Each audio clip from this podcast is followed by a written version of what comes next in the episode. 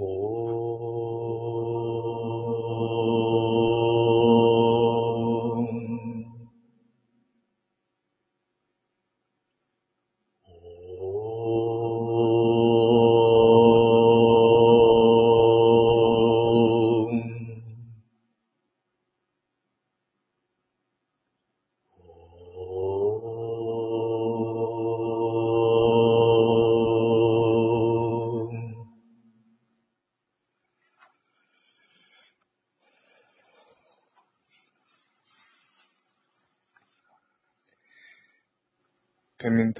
Наставлениям Бхагавана Шри Сати Сай Бабы, которые я хочу дать.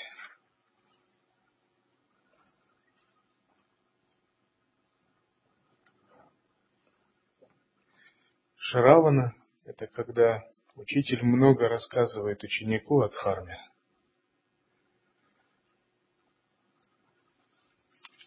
И это делается для того, чтобы сформировать общее поле понятий, смыслов и слов между учителем и учеником, чтобы ученик вошел в понятийное, смысловое, семантическое поле гуру, чтобы они говорили на одном языке, и чтобы мастер убедился, что ученик понимает язык учителя. Для этого делается шравана – Потому что учитель – это представитель определенного видения, определенной культуры, системы мышления. Ученик входит в это видение, в эту культуру и систему мышления. И сначала он как представитель другой культуры. Он может не все понимать, что говорит гуру. Например, гуру говорит «любовь». Ученик сразу думает, любовь – это некие такие любящие отношения, супругово-нахатные отношения. Вот что такое любовь.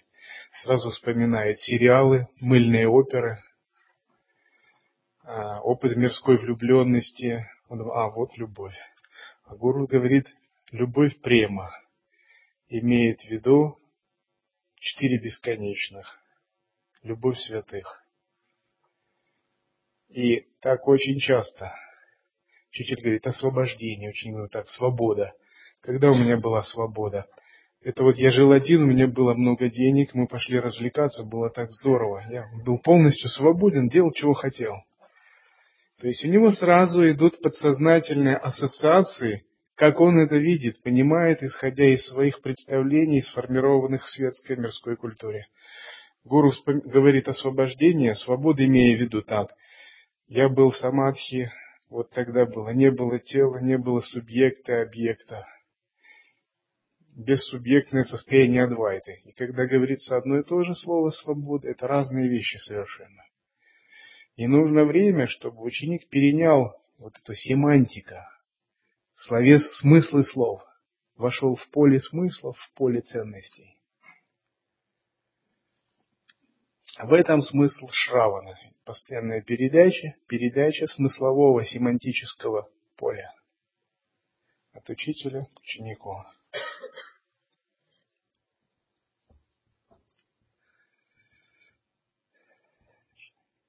Храмы. Древние рассматривали храмы не только как обители божеств, дева-мандиры, но и как оплоты духовной мудрости, виджняна-мандиры. Они знали, что Бога можно достичь с помощью служения, выполняемого осознанно и с полным пониманием смысла.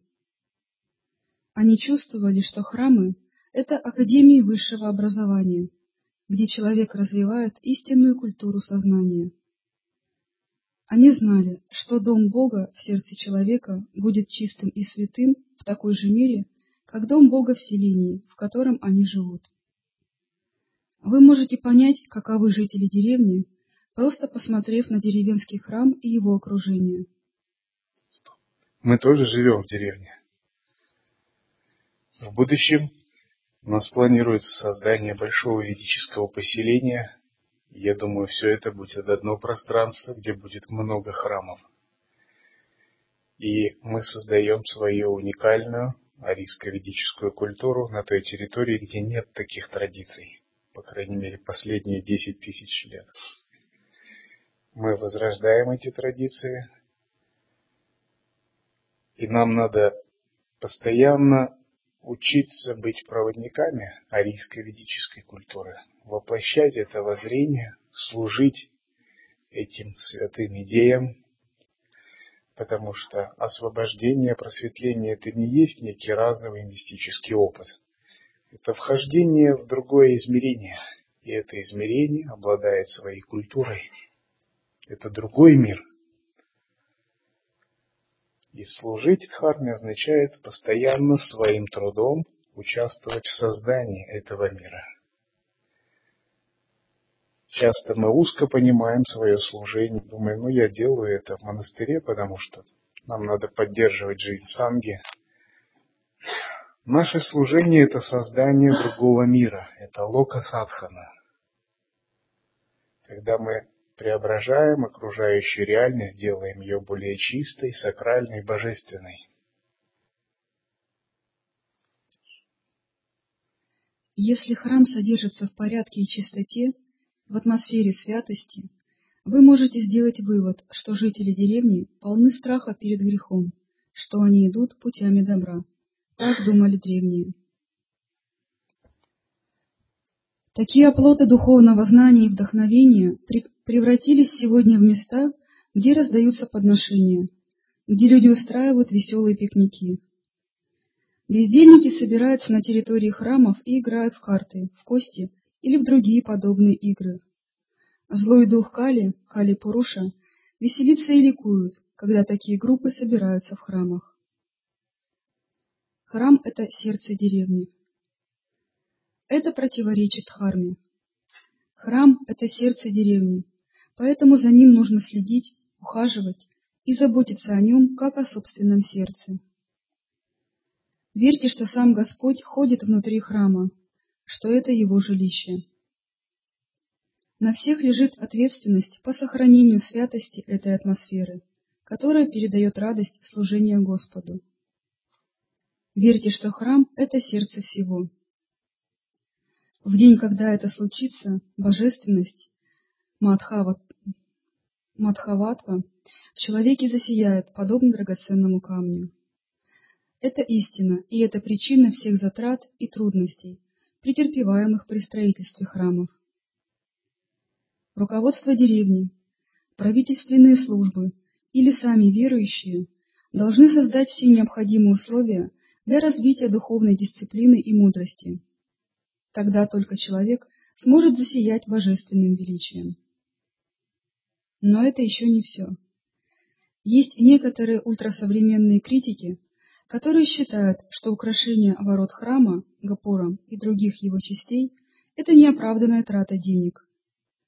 Это обнаруживает полное отсутствие дальновидности. Обладающий высокими идеалами и прозорливостью, человек не сделает такого замечания. Если вы задумаетесь над значением Гапура, то сможете понять, насколько свята, таинственна и сокровенна его цель. Ворота храма манят к себе путников, которые сбились с пути и бродят вдали от истины. О вы, смертные, ослепленные туманом мирских привязанностей и мании величия, охваченные дурманом чувственных желаний, мимолетных и ложных, вы забыли меня, источник и основу всех вас.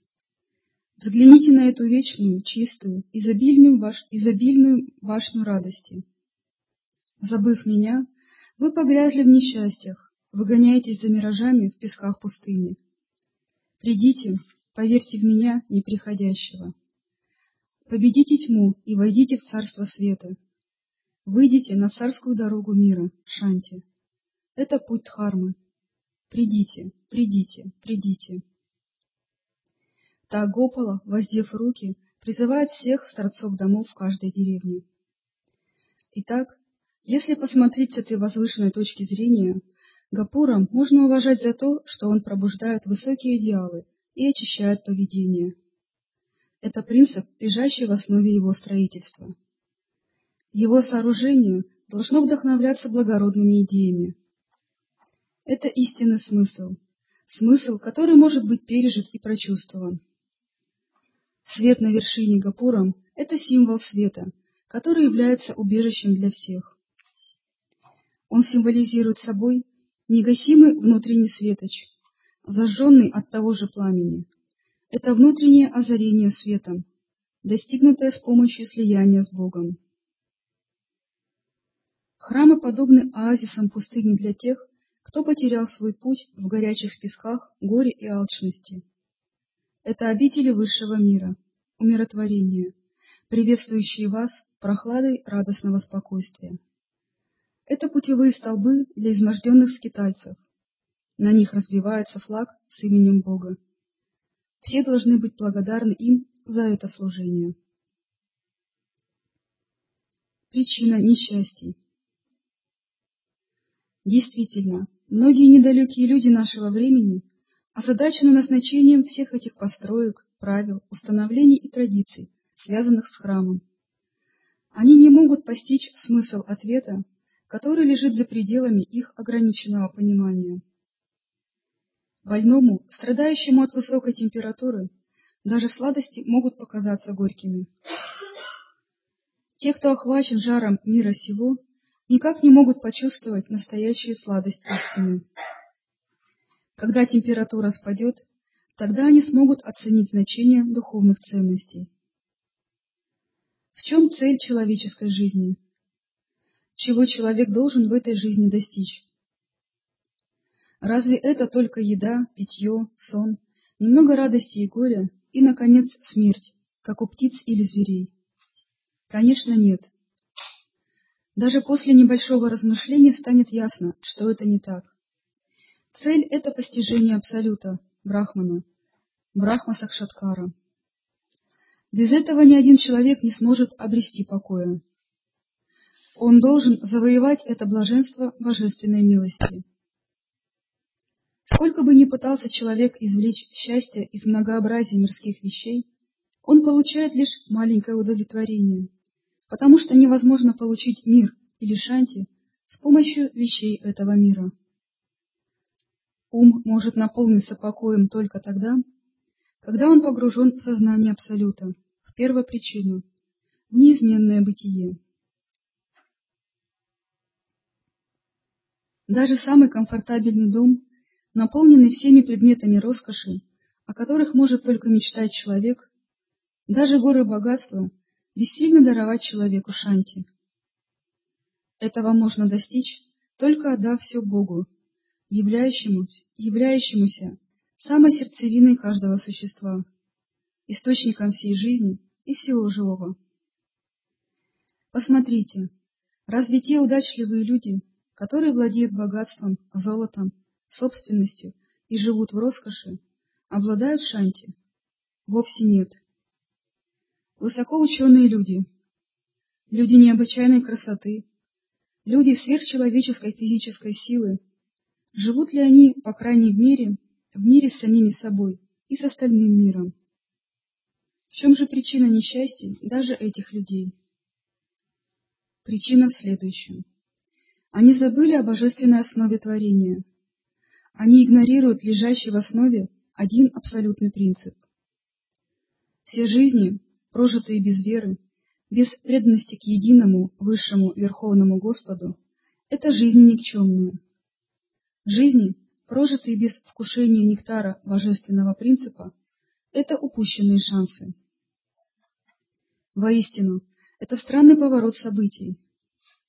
Ваша истинная основа, источник вашей радости, ваша вечная изначальная сущность, параматма, превратилась во что-то внешнее и далекое, в чем не нуждаются, чего не ищут. Мир же с его мишурой и бескусицей стал для нас близким и родным, необходимым и желанным. Лишая себя блаженства предания Богу, люди под видом набожности носятся как одержимые, посещая святые места, мудрецов, священные реки, и называют это преданностью. Одна крупица истинной преданности освободит их от этого помрачения. Она объяснит им, что человек может обрести шанти, только вернувшись в свой родной дом, то есть к Богу. А пока он этого не сделает, тоска по дому будет преследовать его. Храм — это приглашение к Богу и напоминание о Боге. Храмы являются приглашениями в этот дом, дорожными указателями, направляющими туда человека. Однажды Шри Рамачандра сказал тем, кто пришел послушать его в храме Читракута. Утром приходит рассвет, вечером сгущаются сумерки. На рассвете в человеке просыпается алчность, в сумерках вожделение овладевает им. Это и есть ваша жизнь. Это и есть ваша цель. С каждым уходящим днем человек лишается одного драгоценного шанса. Он делает еще один шаг к вратам смерти. Но скорбит ли он о своей участи? Печалится ли он о потерянном дне? Эти слова стоят того, чтобы их помнить. Именно благодаря таким напоминаниям тема Бога является центральной темой в культуре Бхаратаварши, Индии. Бхарата означает страну, которая имеет рати или привязанность к Бхагавану, Богу. Если западные люди забывают обо всем на свете, в своем навязчивом желании открыть законы, управляющие объективным миром, здесь, в Бхаратаварше, забывают обо всем на свете ради того, чтобы обнаружить и постичь Абсолют, который является первопричиной Вселенной и который, будучи познан, дарует безмятежный покой. Западные люди забывают обо всем на свете ради приходящего. Здесь забывают обо всем на свете ради вечного. Здесь самоотречение ради мудрости, виджняны. Там ради невежества, аджняны. Здесь подвижничество, тапас. Там косность, тамас. Вот почему даже сегодня величие святых мудрецов и йогов сияет, пройдя через века на лицах людей. Если же иногда тени отчаяния, уныния и недовольства мелькают на этих лицах, то это знак ослабления веры в саму Дхарму. Задача храма в том, чтобы учить людей искусству избавления от покрова привязанности, давящего им на сердце. В этом причина, почему Тиагараджа плакал в храме Тирупати. Сними эту пелену у меня внутри, пелену гордыни и ненависти. Туман Майи рассеялся под лучами милости, и поэтому он смог различить и описать образ божественного очарования в песне Шивудана Мадхавудана и испить до дна чаши сладости этого образа. Божественная формула, постоянно вращаясь в его сердце, произвела искру мудрости Джняны, которая превратилась в пламя осознанности.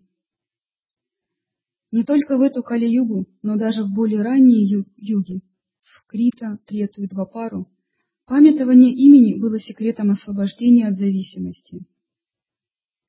Храм — это место, где это памятование совершается естественно и непроизвольно, и ничем не нарушается. Поэтому нужно обязательно ходить туда, особенно в Кали-югу, когда воздух полон порочных и богопротивных мыслей. В этом причина, почему в, Гита Криш... почему в Гите Кришна провозглашает, что среди жертвоприношений яджни я повторение имени Нама Яджна. Это яджна, в священном огне которой сгорает жертвенное животное, то есть животное невежество, аджняна. Для избавления от несчастий, для обретения радости храмы, где помнят имя Бога, очень важны. Для блаженства – памятование имени, для памятования имени – храмы. Такова последовательность. Нет ничего более плодотворного, чем это, ничего более радостного и притягательного. Имея в распоряжении простое и великое имя, Язык во рту и храм, где стоит его чарующий образ, то есть все, что нужно, чтобы с восторгом петь ему хвалу, зачем люди спешат к воротам ада, недоумевал Вьяса. Это недоумение родилось из его собственного опыта действенности имени Бога и его повторения. Такие же чувства испытывал и Тулсидас. Он постоянно жил в храме и пел о радости, которую он вкусил. Увы, Когда люди отказываются от имени Бога и от храма и ищут мира и радости в других местах, это напоминает мне глупость тех, кто отказался от богатого и изысканного угощения на своей тарелке и с протянутой рукой вымаливает объедки с чужих тарелок. Сокрушался он. Для нас имя Бога приходит через семенную мантру избранного божества.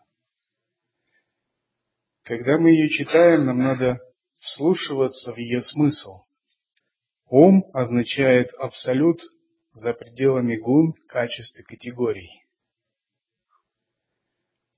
Дататрея означает абсолют, который проявляется как сад, чит, ананда, не тем, парипурном. Бытие, осознавание, блаженство, вечность, целостность, недвойственность, как Шивам Сатьям Сундаром. Благо, истина, красота, или Сатьям Шивам Адвайтам. Истина, благо, недвойственность. Все это принцип Даттатрии. Намах – это указание на энергию, на творческую манифестацию Бхагавана Даттатрии. Это энергия мудрости Джняна Шакти, энергия божественной воли Ичха Шакти, энергия божественной свободы Сватантрия Шакти, энергия божественного всемогущества Айшвари Шакти, энергия божественных деяний Крия Шакти. Намах – это манифестация, сила. Даттатрея – это Ишвара – Ом – это сам Парабрахман в его трансцендентном, непроявленном, бескачественном, ниргуна состоянии.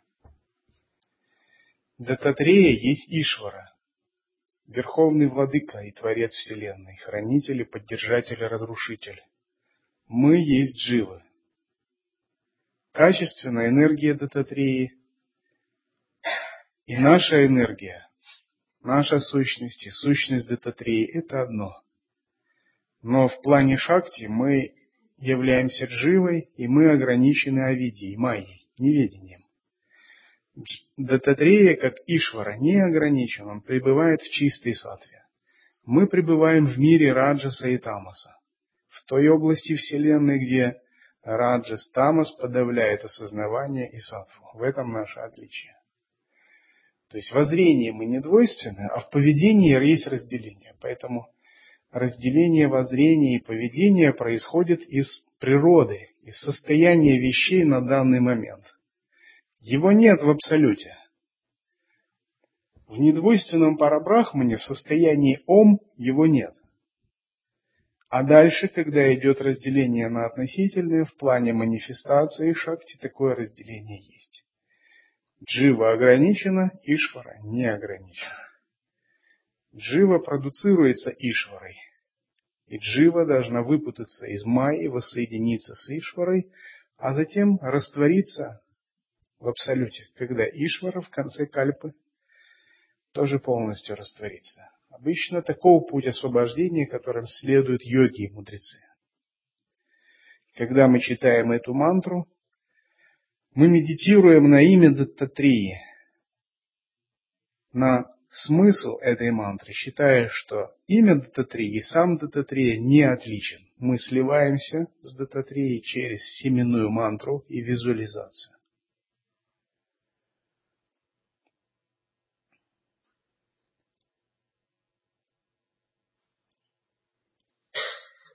Даже в Ведах подчеркивается особая важность имени Бога и необходимость постоянно сосредотачивать на нем ум. Ом, одно это слово есть Брахман, провозглашали мудрецы Арии. Проверьте, если хотите, обрел ли спасение хоть один святой без имени Господа или без дома Господа. Для Гауранги Имя Господа всегда это энергия, манифестация, звуковая вибрация, шабда пранава. То, что называют Бхагаван Шри Сати Баба домом Господа, это осознавание. Естественное присутствие осознанности, которое есть всегда внутри нас, если мы пребываем в бдительности. Чтение мантры не противоречит созерцательному присутствию. Созерцательное присутствие является основой, на фоне которого мы выполняем нейтральные, благоприятные и даже иногда неблагоприятные действия.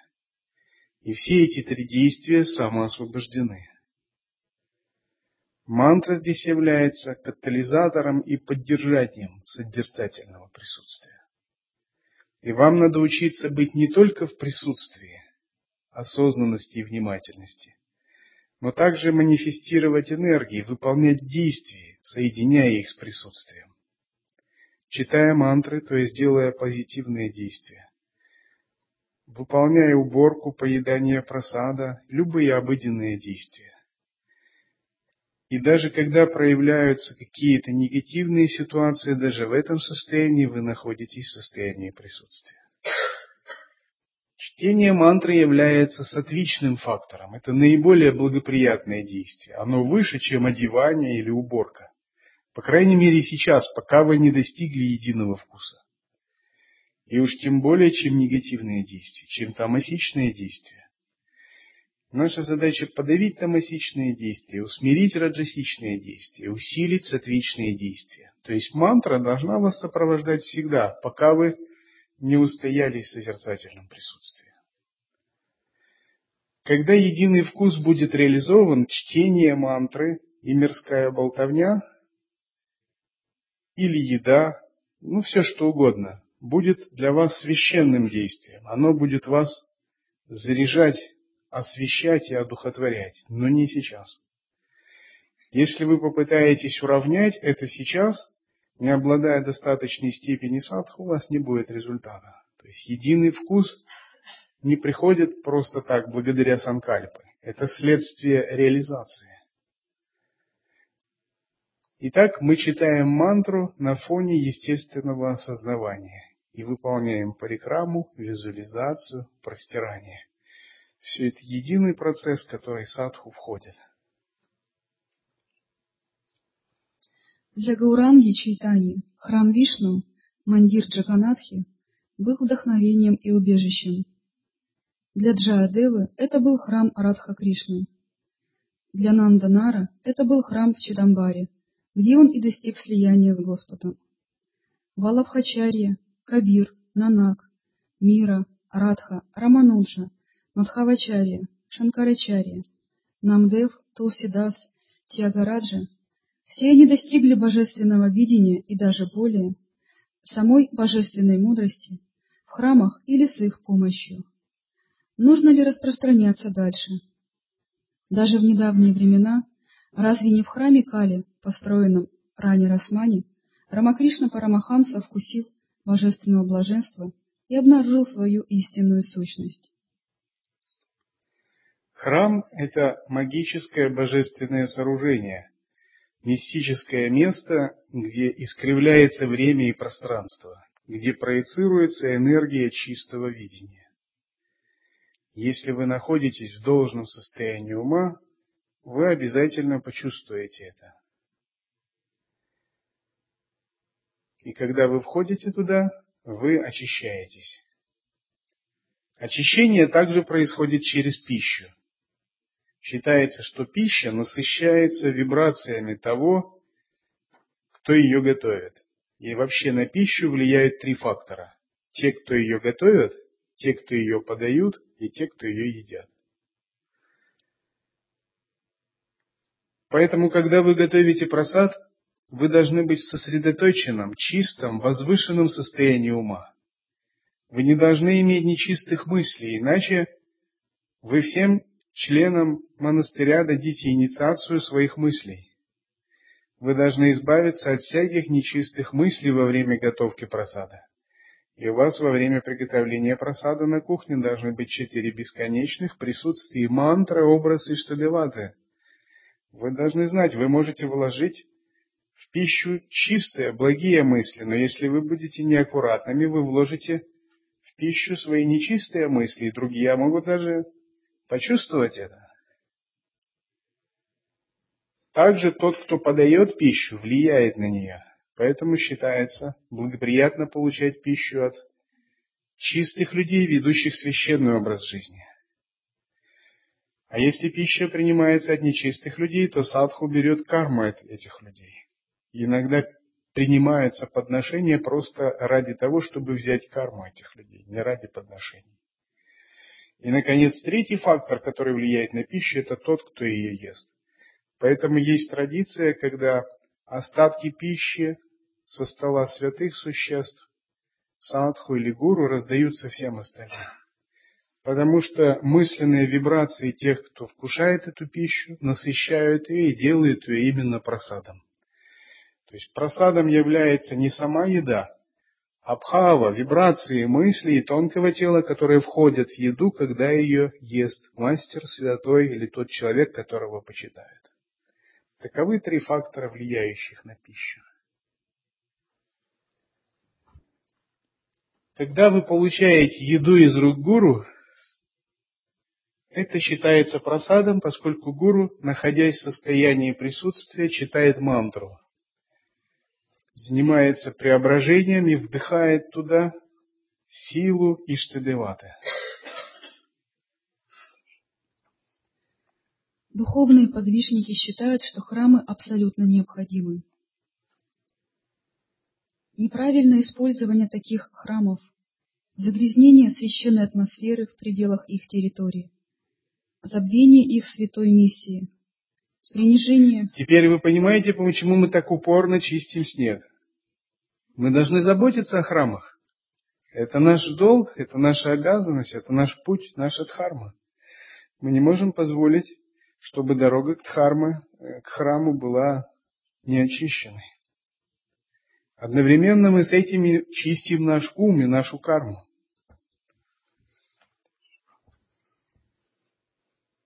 Принижение установлений и традиций, господствующих в них, участие в том, что может привести к их упадку и осквернению, все это, несомненно, является адхармой.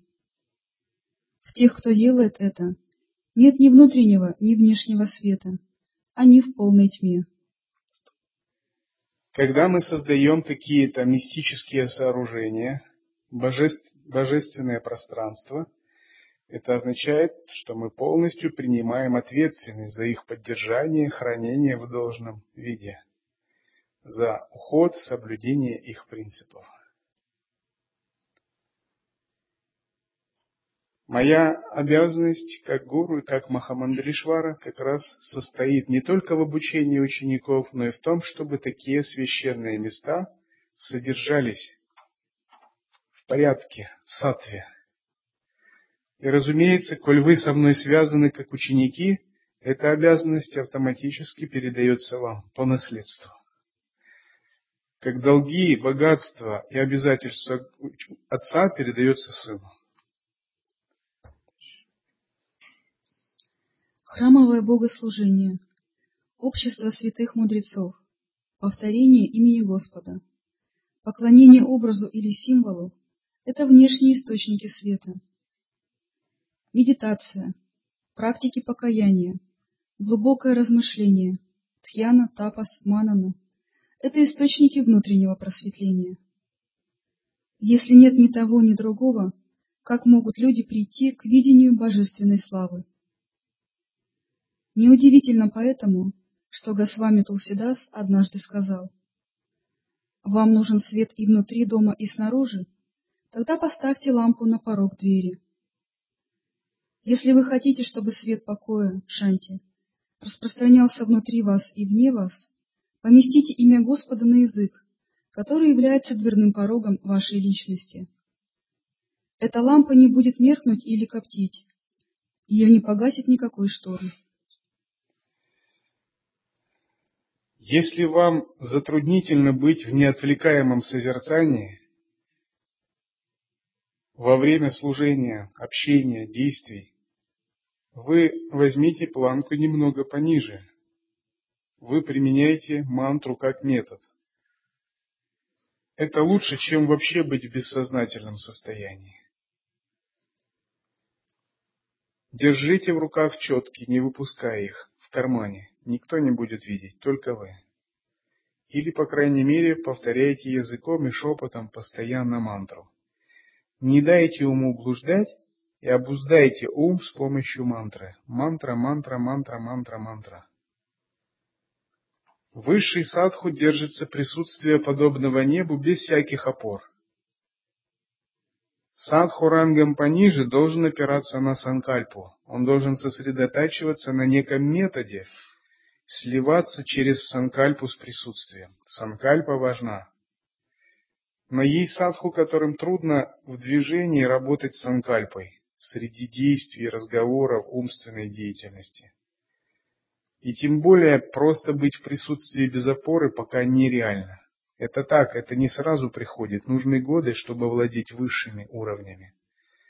Тогда вам надо контролировать свой ум с помощью мантры. Где бы вы ни были, защищайте свой ум и сосредотачивайте на мантре. Не дайте уму быть разбросанным. Это называется намасмарана. Памятование имени избранного божества.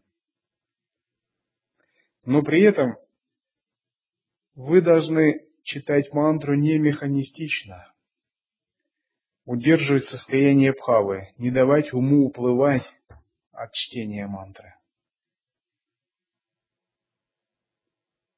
Избегать отвлечений. То есть мантра должна привязывать ваш ум своей бхавой.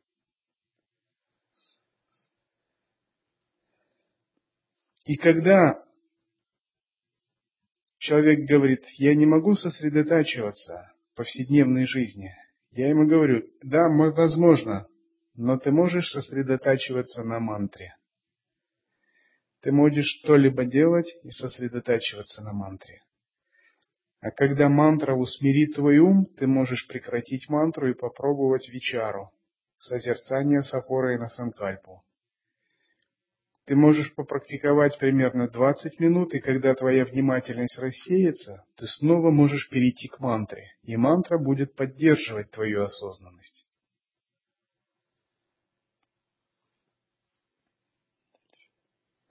Эта лампа будет изливать шанти на вас, а также на всех, кого вы встретите, на целый мир.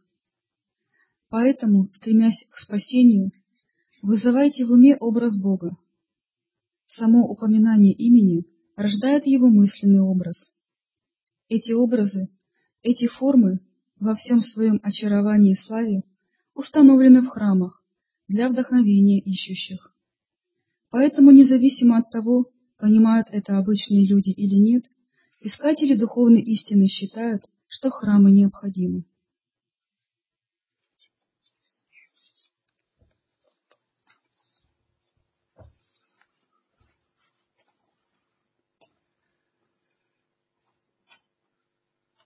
Oh.